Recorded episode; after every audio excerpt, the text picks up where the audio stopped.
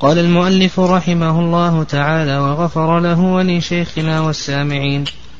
ومن دخل منزل رجل متلصصا فحكمه كذلك. باب قتال أهل البغي. إذا خرج قوم لهم شوكة ومنعة على الإمام بتأويل سائغ. فهم بغاة. وعليه أن يراسلهم فيسألهم ما ينقمون منه. فإن ذكروا مظلمة أزالها. وإن ادعوا شبهة كشفها فإن فاءوا وإلا قاتلهم. وإن اقتتل الطائفتان لعصبية أو رياسة فهما ظالمتان وتضمن كل واحدة ما أتلفت على الأخرى. باب حكم المرتد وهو الذي يكفر بعد إسلامه.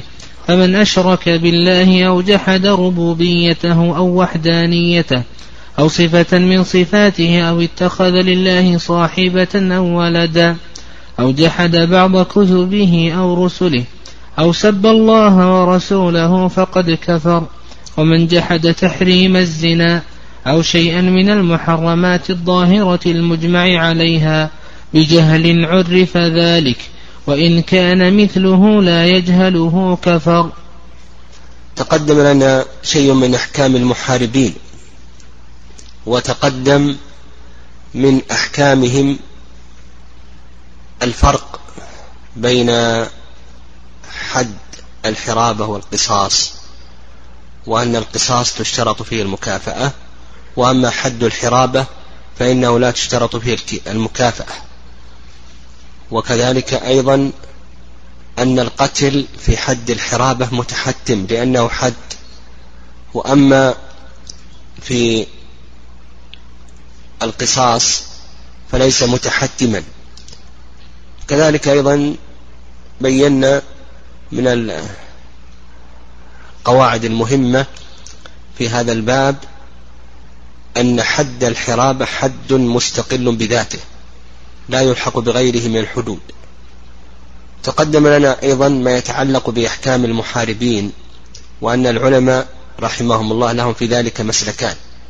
المسلك الأول مسلك الترتيب والمسلك الثاني مسلك التخيير وأن الذين ذهبوا إلى مسلك الترتيب قالوا بأنه ترتب العقوبات على حسب الجنايات.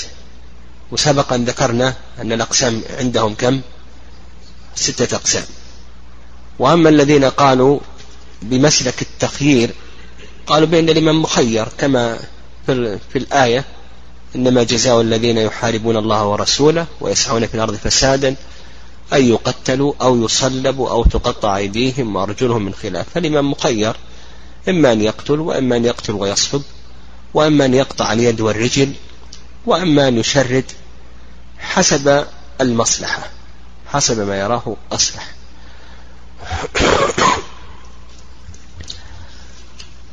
وتقدم لنا إذا تاب وش الذي يسقط وأن حقوق الله تسقط. وأما حقوق الآدميين فإنها لا تسقط إلا أن يعفى عنها. تقدم أيضا ما يتعلق بالصائل وأنه يجب على الإنسان أن يدفع عن نفسه وعن نفس غيره. ويجب أيضا أن يدفع عن حرمته وعن حرمة غيره. وذكرنا الأدلة على ذلك. وهل يجب عليه أن يدفع عن ماله أو لا يجب عليه؟ ها فيه خلاف. للعلماء رحمه الله في ذلك رأيان تقدم الكلام على هذه المسألة. يستثنى من وجوب الدفع كما تقدم يجب عليه أن يدفع عن نفسه إذا جاءه أحد يريد دمه. يستثنى من ذلك مسألتان. نعم مسألتان تستثنيان فلا يجب عليه أن أن يدفع عن نفسه. المسألة الأولى إذا كان إذا كانت المدافعة لا تجدي شيئا. يعني المدافعة وجودها كعدمها. فهنا لا يجب عليه.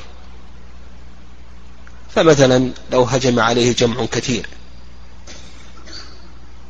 وكونه يدافع وجود المدافعة كعدمها. هو له أن يدافع ما نقول يحرم عليك لكن ما يجب عليه.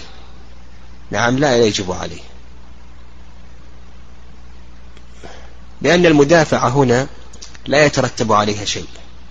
المسألة الثانية إذا كان ذلك في الفتنة.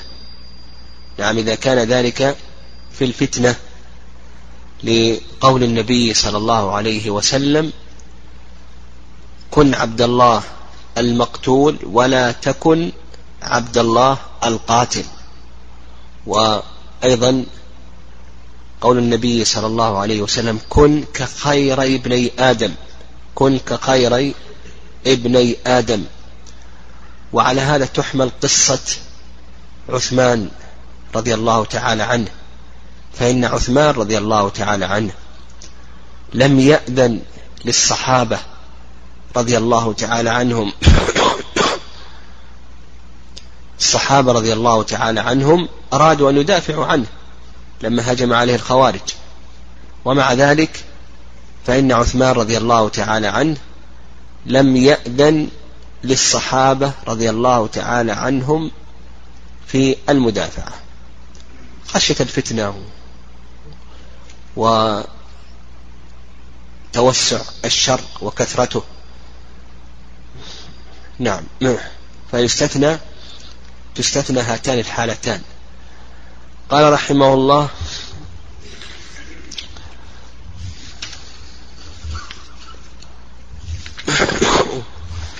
ومن دخل منزل رجل متلصصا فحكمه كذلك. إذا دخل شخص دخل منزل شخص متلصصا. يعني دخل لصا للسرقة. يقول لك المؤلف رحمه الله حكمه كذلك. الإشارة تعود إلى أي شيء؟ إلى الصائل. بمعنى أنه يدفع بالأسهل فالأسهل. يدفعه بالأسهل فالأسهل.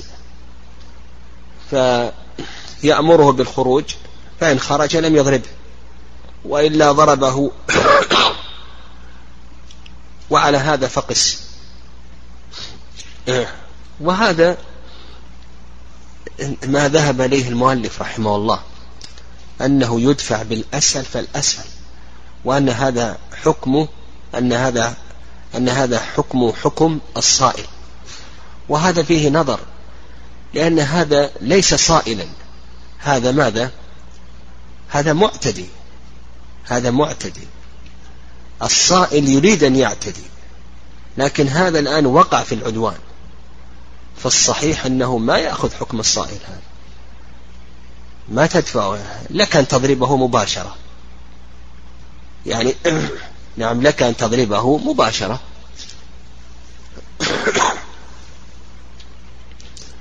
فالصواب أن هذا معتدي فلك أن تعاقبه مباشرة. ونظير ذلك نعم. نظير ذلك. ما ثبت عن النبي صلى الله عليه وسلم. نعم.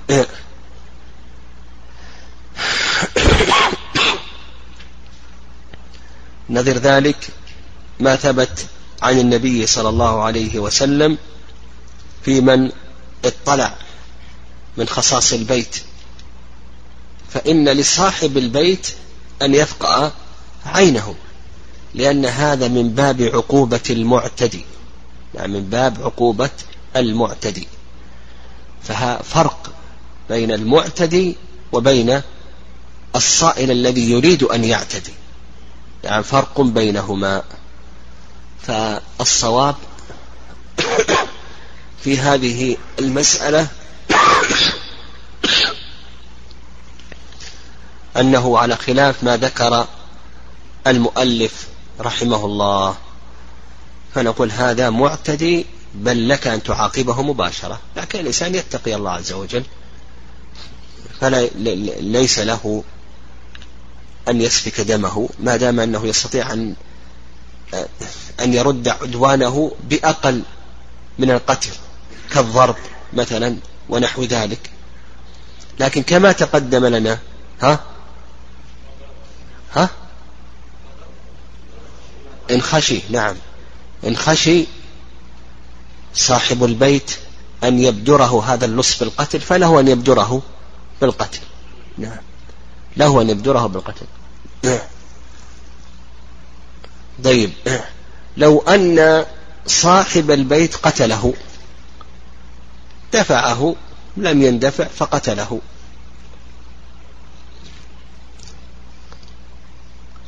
فالمشهور عند الفقهاء رحمهم الله تعالى أنه لا بد من البينة. لو يعطى الناس بدعواهم لادعى رجال إماء رجال وأموالهم. ولكن ولكن البين على المدعي واليمين على من أنكر.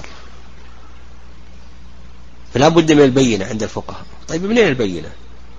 يعني يذهب يروح يجيب بينة يقول لا بد. وإلا كان ذلك وسيلة. كل يجد أو كل يدعي أن هذا البيت يقتل شخص يدعي أنه دخل بيته وقتله فيقول لا بد من البينة وعند شيخ الإسلام تيمية رحمه الله أنه لا حاجة إلى البينة هنا في مثل هذه المواضع وإنما يرجع إلى القرائن. فإذا عرفنا من حال الشخص أنه لا يمكن أن يقدم على هذا القتل لا يمكن أن يقدم على القتل إلا وهو صادق فيما يدعيه وأنه اقتحم عليه منزله ونحو ذلك ودفعه ولم يندفع. المهم يرجع في ذلك إلى القرائن. فإذا عرفنا من حال الشخص وأنه ما يمكن يتجرع على القتل لورعه وصدقه وأمانته فهنا نصير القرينة. أما القول بأنه لا بد أن يأتي ببينة هذا صعب جدا. قال رحمه الله باب قتال أهل البغي. البغاة هم أهل الجور والظلمة نعم أهل الجور والظلم والعدول عن الحق.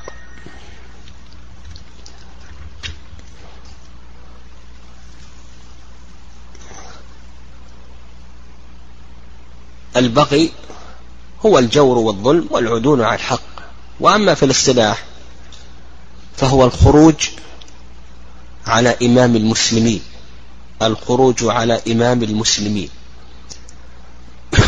والأصل في ذلك الكتاب والسنة. أما الكتاب والسنة والإجماع. أما الكتاب فقول الله عز وجل فإن بغت إحداهما على الأخرى فقاتلوا التي تبغي حتى تفيء إلى أمر الله. فإن فاءت فأصلحوا بينهما بالعدل وأقسطوا. إن الله يحب المقسطين.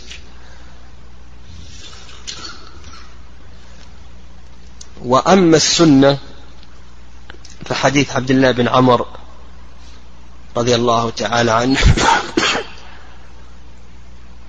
أنه قال قال النبي صلى الله عليه وسلم من أعطى إماما صفقة يده وثمرة قلبه فليطعه ما استطاع فإن جاء أحد ينازعه فاضربوا عنق الآخر.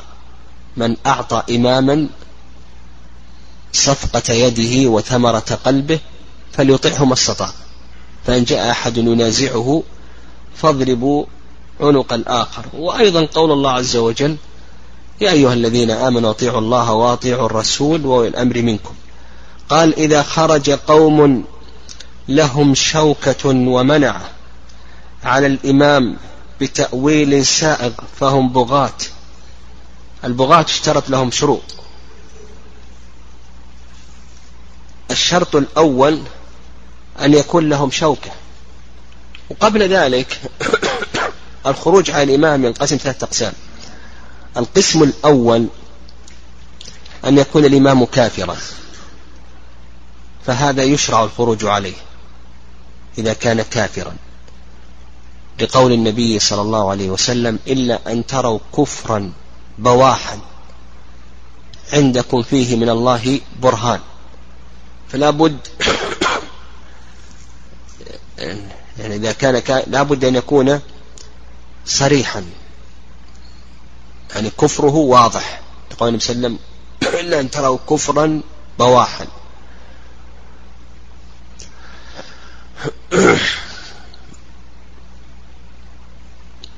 فيؤخذ من هذا أنه يخرج على الإمام الكافر لكن بشرط ألا يترتب على ذلك مفسدة.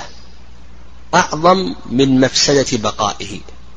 فإذا كان سيترتب على ذلك مفسدة أعظم من مفسدة بقائه فلا يجوز الخروج عليه. لأن إحدى أو لأن أدنى المفسدتين أو نعم تدفع بأعلاهما. أو نقول أعلى المفسدتين تدفع بأدناهما.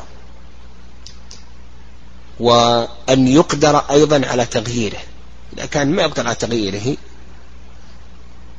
لا فائدة. فنقول اشترط شرطان. الشرط الأول ماذا؟ ألا يترتب على تغييره مفسدة أعظم من من مفسدة بقائه.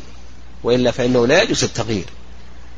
إذا كان سيترتب سفك دماء وإتلاف أموال وترويع الآمنين ونحو ذلك وخلال الأمن فلا يجوز. والشرط الثاني أن يقدر على تغييره.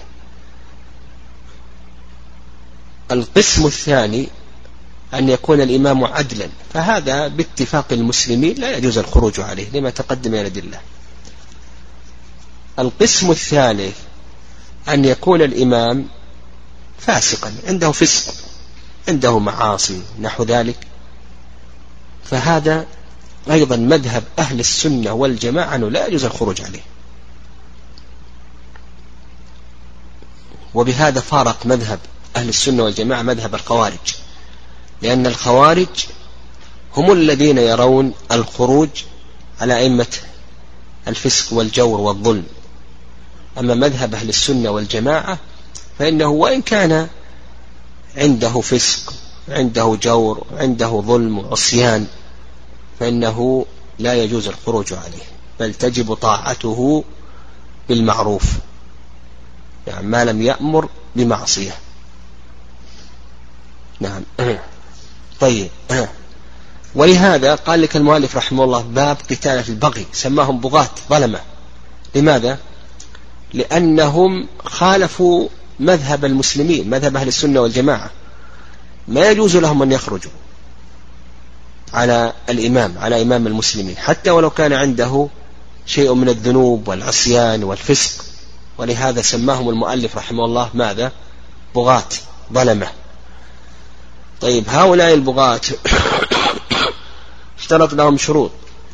قال إذا خرج قوم لهم شوكة ومنعة. هذا الشرط الأول. نعم الشرط الأول أن يكون لهم شوكة ومنعة وعلى هذا إذا إذا ما كان عندهم قوة يعني لهم شوكة عندهم قوة. نعم لهم قوة. إذا كانوا جمعا يسيرا ليس لهم شوكة ومنعة فهؤلاء ليسوا بغاة لا يأخذون أحكام البغاة بل الإمام له أن يؤدبهم. فنقول الشرط الأول ماذا؟ أن يكون لهم شوكة ومنعة هذا الشرط الأول. كما ذكر المؤلف رحمه الله قال على الإمام بتأويل سائق. هذا الشرط الثاني. الشرط الأول أن يكون لهم قوة كثرة ونحو ذلك. الشرط الثاني أن يكون بتأويل معهم تأويل. وش السبب خرجوا؟ قالوا خرج فيه المعصية الفلانية. تأويل سائق صحيح. دل الدليل على ما ذكروا. فيه المظلمة الفلانية. هذا الشرط الثاني أن يكون هناك تأويل سائق. هذا الشرط الثاني. قال فهم بغاة. ها؟ فهم بغاة.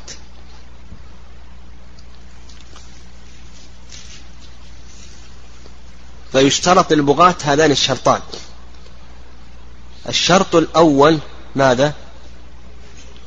أن يكون لهم شوكة ومنعة والشرط الثاني أن يكون لهم تأويل سائق. إذا توفر الشرطان أخذوا أحكام البغاة. طيب تخلف تخلف الشرطان أو أحدهما ها؟ فهم فحكمهم حكم قطاع الطريق. لأنهم أخافوا وأرهبوا فحكمهم حكم قطاع الطريق.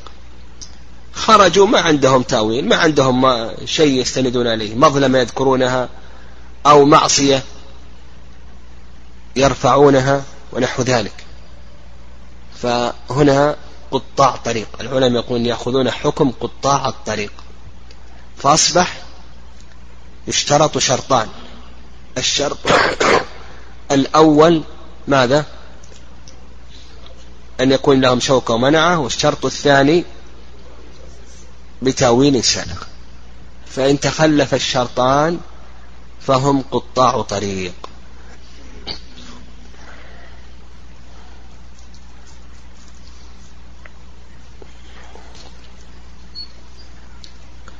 نعم.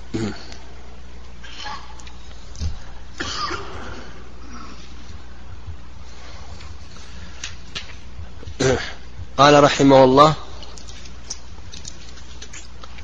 وعليه أن يراسلهم. يعني إذا توفر الشرطان وتبين لنا أنهم بغاة على الإمام أن يراسلهم. ويدل لذلك قصة علي رضي الله تعالى عنه مع الخوارج لما خرجوا عليه. فإن علي بن أبي طالب رضي الله تعالى عنه بعث إليهم ابن عباس. بعث إليهم ابن عباس.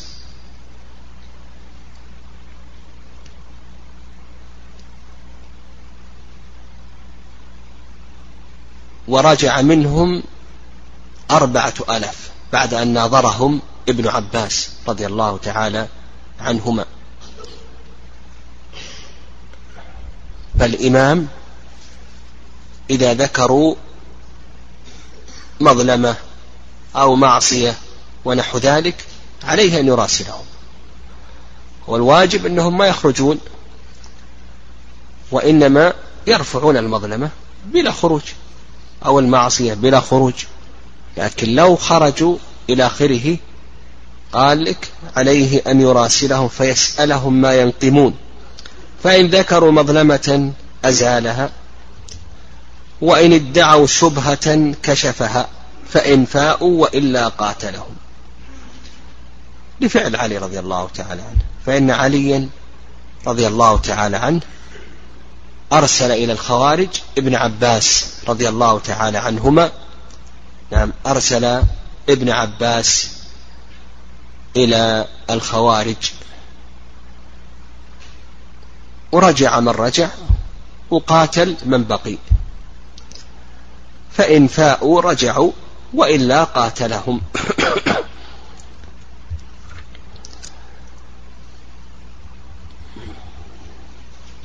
ويقاتلهم وجوبا لكف شرهم. وهذا القتال قتال فتنة. ولهذا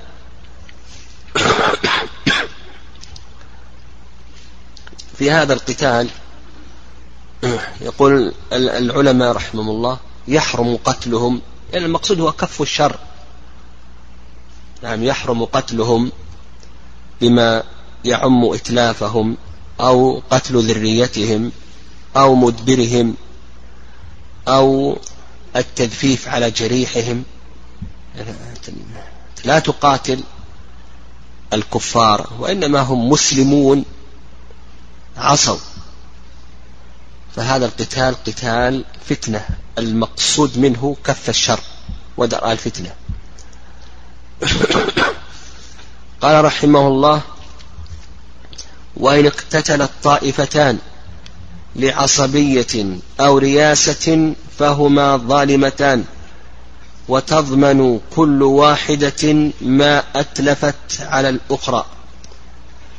إذا اقتتلت طائفتان لعصبية أو رياسة فهما ظالمتان. لأن القتال إنما يكون لإعلاء كلمة الله. ما يكون القتال للرياسة ولا يكون للعصبية ونحو ذلك وإنما القتال إنما يكون لإعلاء كلمة الله.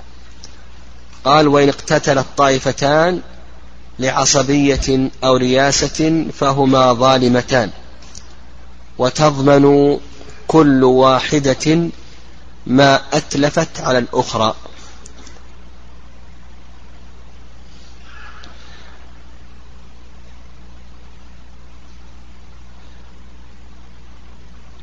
إذا حصل تلفيات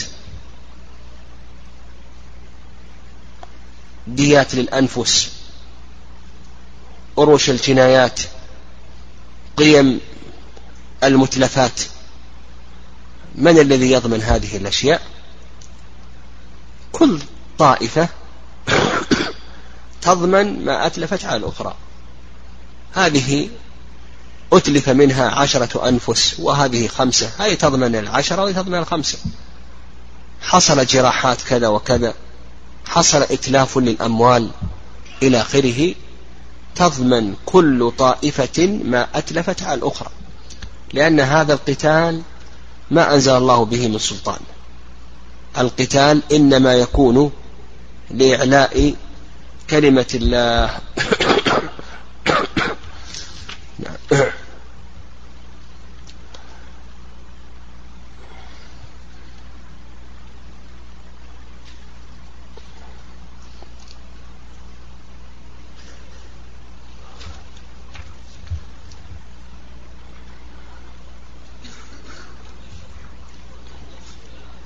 ها؟ لا النفس ما لا, لا تضمن الديات بس. نعم.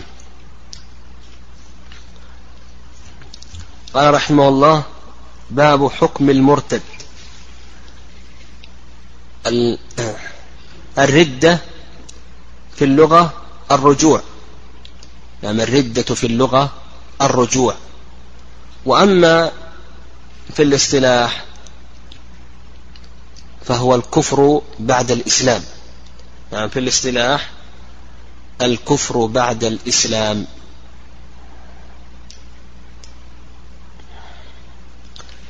قال رحمه الله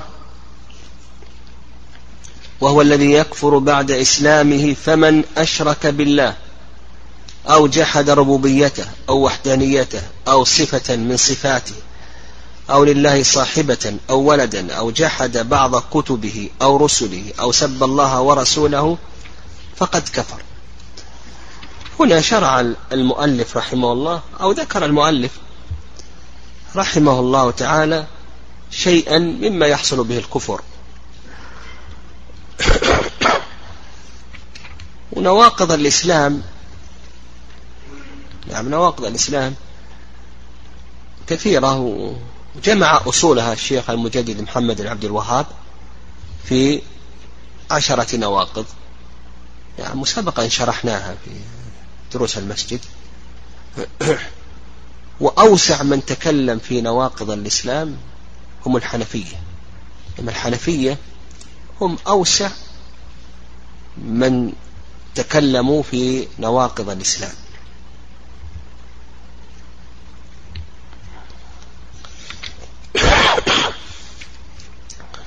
نعم.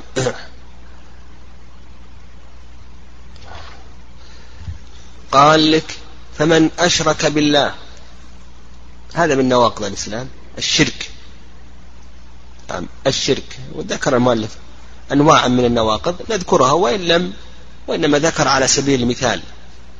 ولو أنه ذكر ضوابط فكان أحسن. لكنه ذكر أمثلة سنتعرض لها آه، الأول قال لك الشرك بالله والشرك في اللغة النصيب. وأما في الاصطلاح فالشرك شركان شرك أكبر وشرك أصغر. الشرك الأكبر ما هو؟ ها؟ نعم تسوية غير الله بالله في شيء من خصائص الله في شيء من خصائص الربوبية الألوهية أو الربوبية أو الأسماء والصفات. تالله إن كنا لفي ضلال مبين إذ نسويكم برب العالمين. ثم الذين كفروا بربهم يعدلون يعني يسوون به غيره. لم يلد ولم يولد ولم يكن له كفوا أحد ليس كمثله شيء وهو السميع العليم إلى آخره. وأما الشرك الأصغر ها؟ فهو ما كان وسيلة إلى الشرك الأكبر وجاء في النص تسميته شركا قال وهو الذي يكفر فمن أشرك بالله أو جحد ربوبيته. جحد ربوبيته.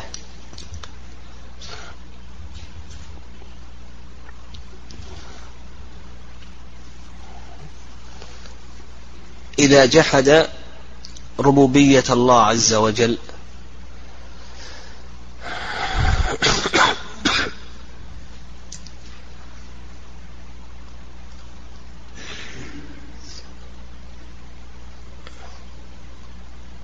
الله سبحانه وتعالى هو الرب هو الذي ربى الناس هو الخالق المالك المدبر.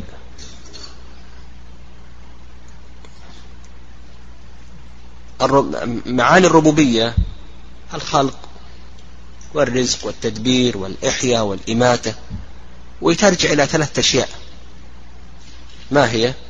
الخلق لا والملك والتدبير.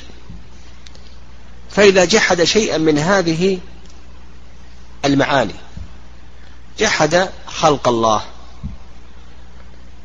تدبير الله.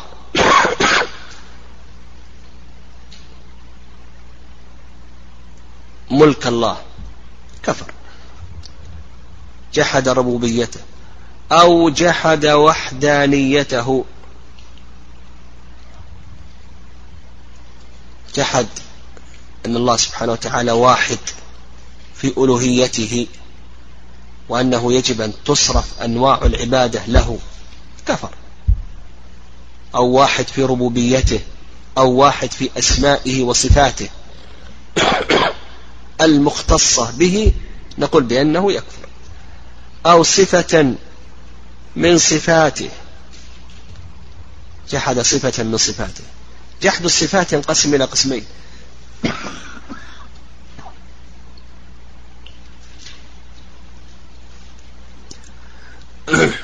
جحد الصفات ينقسم إلى قسمين.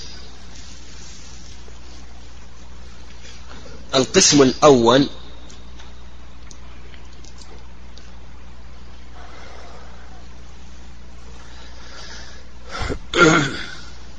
نعم القسم الأول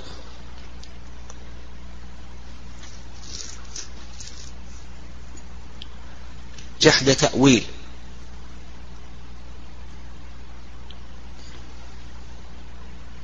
نعم القسم الأول جحد تأويل. فإن كان له مساق في اللغة فليس كفرا. وإن لم يكن له مساغ في اللغة فهو كفر. فمثلا اليد. بل يداه مبسوطتان. قال المقصود باليد هنا النعمة. هذا له مساع في اللغة. لكن لو قال بأن المقصود باليد السماء. ها؟ هل له مساق وليس له مساق نقول ليس له مساق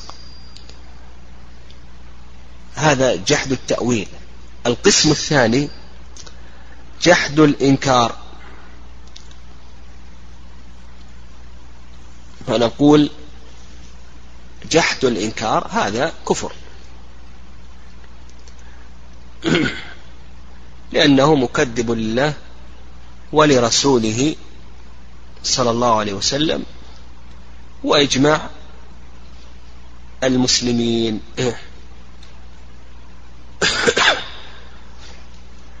قال أو اتخذ لله صاحبة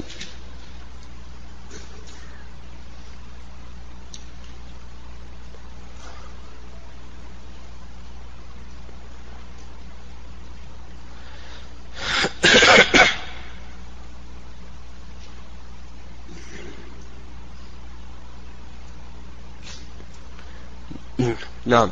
قال أو اتخذ لله صاحبة أو ولدا.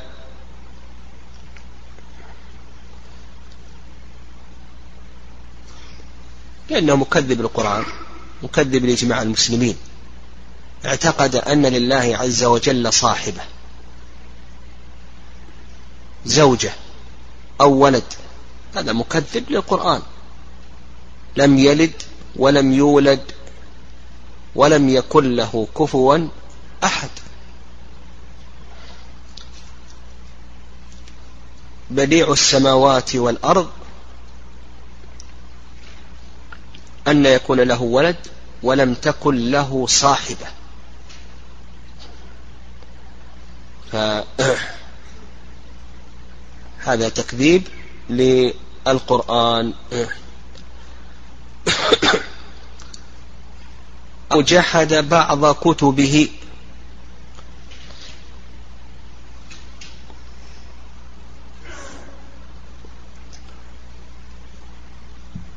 بعض كتبه.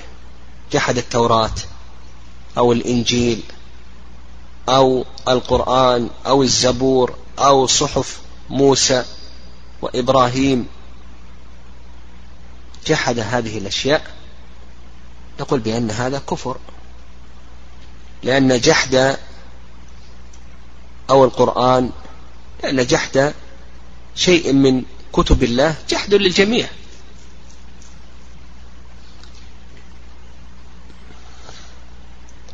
مكذب للقرآن.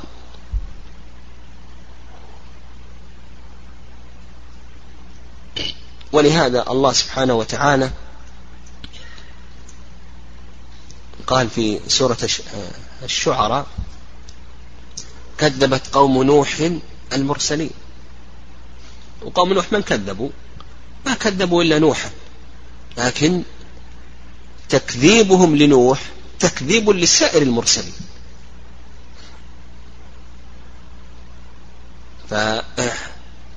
فتكذيب محمد تكذيب لسائر المرسلين.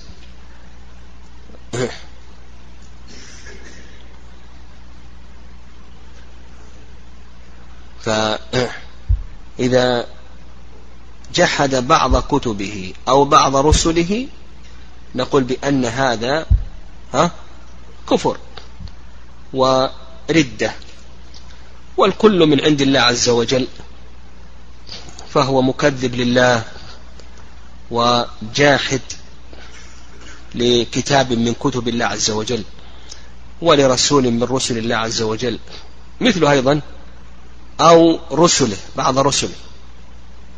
لأنه لو جحد موسى عليه الصلاة والسلام أو عيسى كذب القرآن. إذا كان من هذه الأمة كذب القرآن. فهو مكذب لسائر الرسل كما تقدم. قال أو سب الله. نعم. سب الله عز وجل. إذا سب الله عز وجل كفر. ولئن سألتهم يعني قل أب الله وآياته ورسوله كنتم تستهزئون. لا تعتذروا قد كفرتم بعد إيمانكم. قل أب الله وآياته ورسوله كنتم تستهزئون. لا تعتذروا قد كفرتم بعد إيمانكم. فجعل الله عز وجل كفرا. أو رسوله. يعني أي رسول من الرسل سب أي رسول. لأن قوله رسوله مفرد مضاف. يشمل جميع الرسل.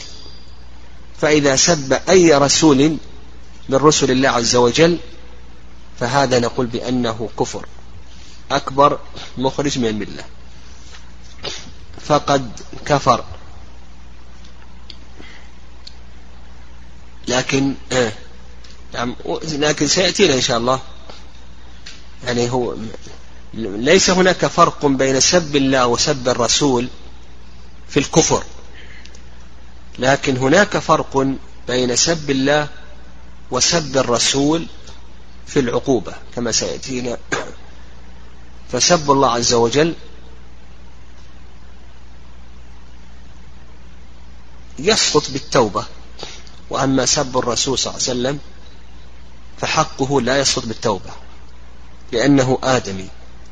قال ومن جحد تحريم الزنا أو شيئا من المحرمات الظاهرة المجمع عليها بجهل عرف ذلك وإن كان مثله لا يجهله كفر.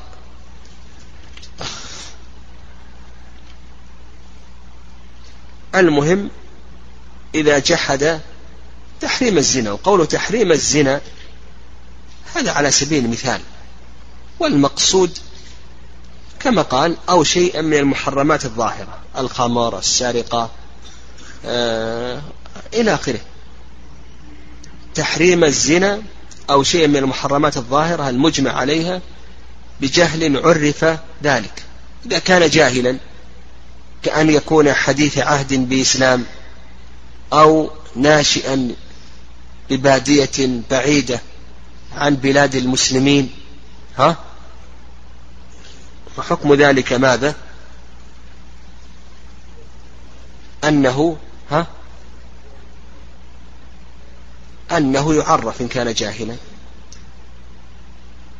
فإن أقر وإلا حكم بكفره. وإن كان مثله لا يجهله كما لو كان ناشئا. إذا كان مثله لا يجهله كما لو كان ناشئا في حاضرة المسلمين إلى آخره فإنه يكفر كما ذكر المؤلف رحمه الله تعالى.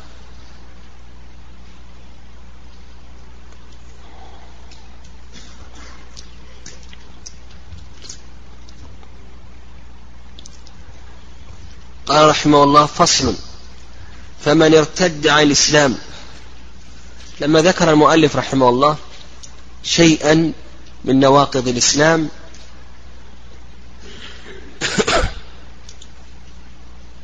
شرع الآن في بيان عقوبة المرتد.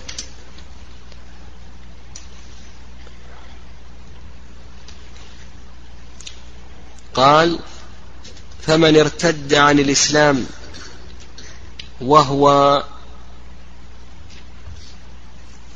مكلف مختار رجل أو امرأة دعي إليه ثلاثة أيام. يعني يشترط للردة شروط. الشرط الأول أن يكون بالغا عاقلا.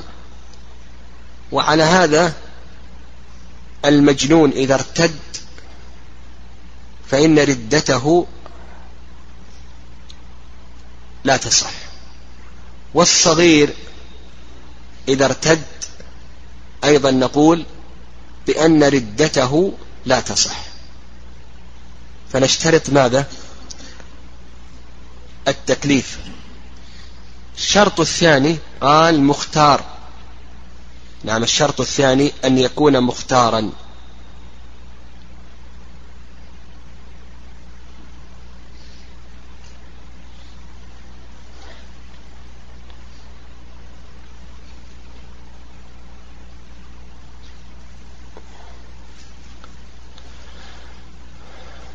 الشرط الثاني أن يكون مختارا.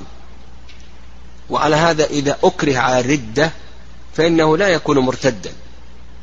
لقول الله عز وجل إلا من أكره وقلبه مطمئن بالإيمان. رجل أو امرأة يعني يقول لك المؤلف لا فرق بين الرجل والمرأة. خلاف الحنفية. هو أشار المؤلف بهذا بخلاف الحنفية. لأن الحنفية لا يرون أن المرأة تقتل إذا ارتدت وإنما يرون أنها تحبس. نعم يرون أنها تحبس ولا يرون أنها تقتل إذا ارتدت. رأي الحنفية. ودليلهم على ذلك أن المرأة لا تقتل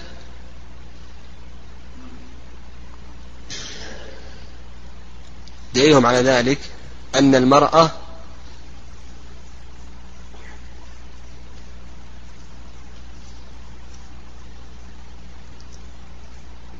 لا تقتل في الجهاد. والصحيح أنه لا فرق بين الرجل والمرأة لعموم قول النبي صلى الله عليه وسلم من بدل دينه فاقتلوه. وهذا يشمل الرجل وكذلك أيضا يشمل المرأة.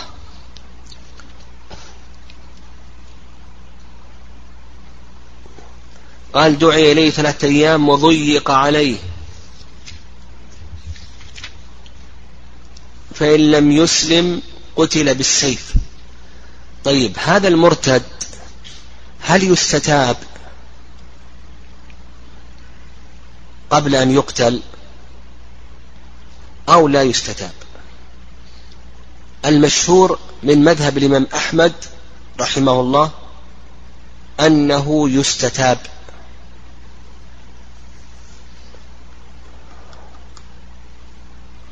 المشهور مذهب الإمام أحمد رحمه الله تعالى أنه يستتاب.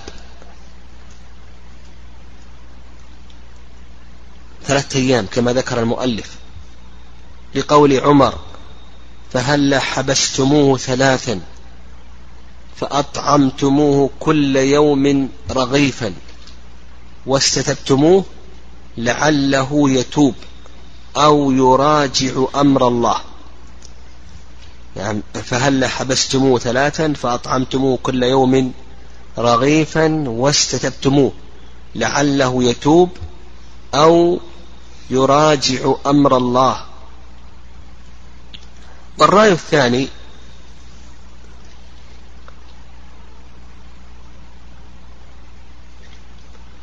نعم الرأي الثاني أنه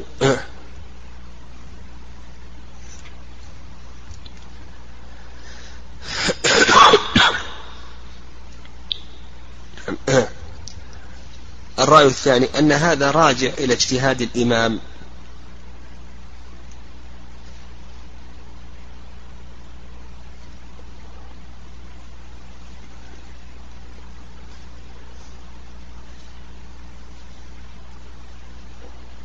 أن هذا راجع إلى اجتهاد الإمام.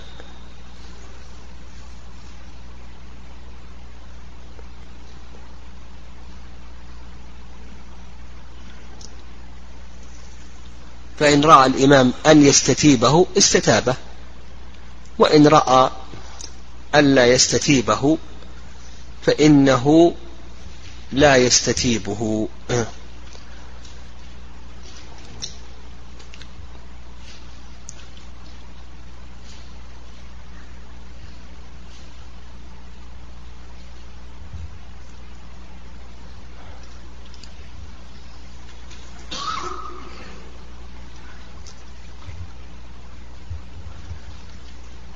وهذا القول هو الأقرب.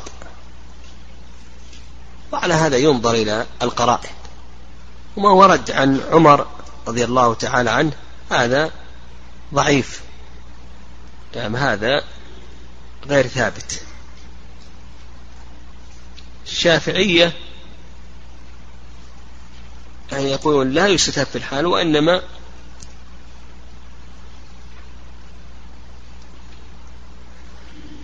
نقول لا يؤخر ثلاثة أيام وإنما يرون أنه يستتاب في الحال. إن تاب وإلا قتل. ورد عن معاذ بن جبل وأبي موسى رضي الله تعالى عنهما عدم استتابة المرتد قتله في الحال. فيظهر والله أعلم أن الاستتابة يرجع فيها إلى اجتهاد الإمام فإن قامت القرائن عنده قرب رجوعه إلى الحق فإنه يستتيب. وإلا إن قام عنده قسوة قلبه وسوء باطنته ورداءة معتقده وأن مثل هذا لا يرجع إلى آخره فإنه لا يستتاب. قال فإن لم يسلم قتل بالسيف.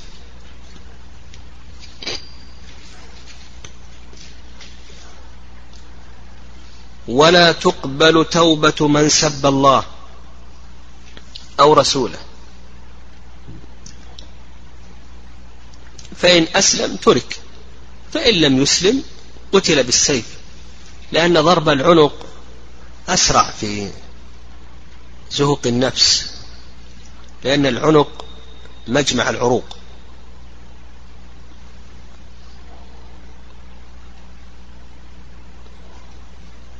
ويؤدي ذلك إلى استفراغ الدم. نعم. ولا تقبل توبة من سب الله أو رسوله. ولا من تكررت ردته بل يقتل بكل حال. من سب الله عز وجل هل تقبل توبته؟ أو نقول بأن توبته غير مقبولة. المؤلف رحمه الله يقول بأنها لا تقبل توبة من سب الله عز وجل. نعم. لا تقبل توبة من سب الله عز وجل.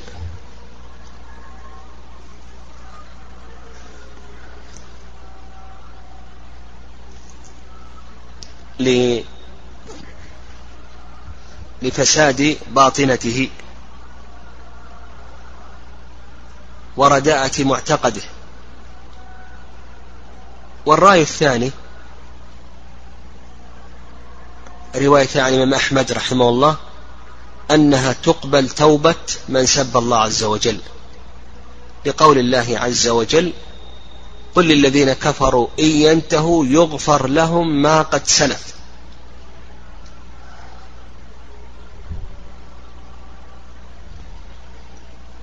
وفي الحديث القدسي شتمني ابن آدم فزعم أن لي ولدا. والذي يدعي أن لله عز وجل ولدا توبته مقبولة.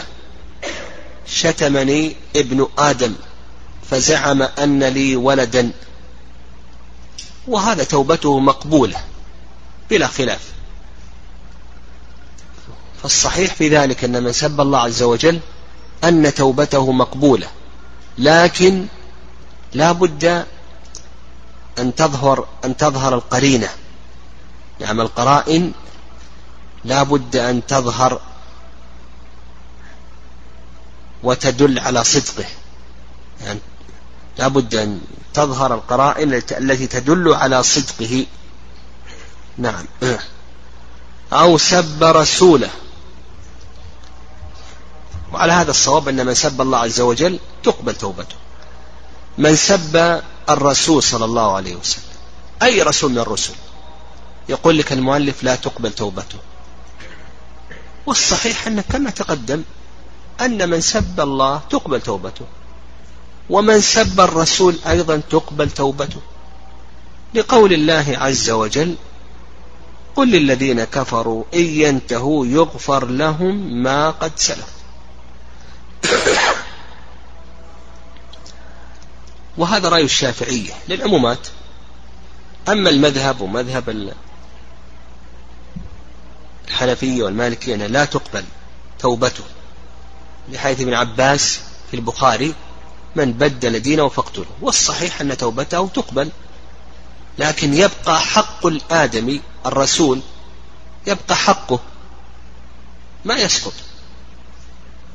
نقول تقبل توبته لكن يبقى حقه وهو القتل فيقتل.